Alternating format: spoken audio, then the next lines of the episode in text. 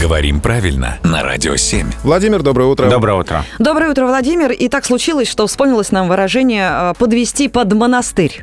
Мы знаем его значение, но все-таки хотелось бы узнать, как оно так вот, откуда оно пошло и как так стало. А, ну, давайте уточним значение. Подвести под монастырь, поставить затруднительное неприятное положение, подвести под наказание. Чего не хотелось бы? Да, есть несколько версий происхождения оборота, но вот наиболее убедительных две.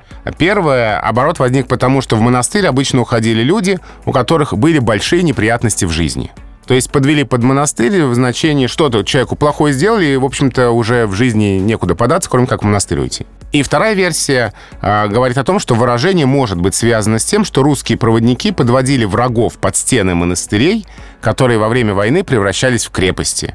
Мы представляем себе монастыри, да, крепостные стены, бойницы, и врага подвели под монастырь, и дальше кипящая смола и все остальное.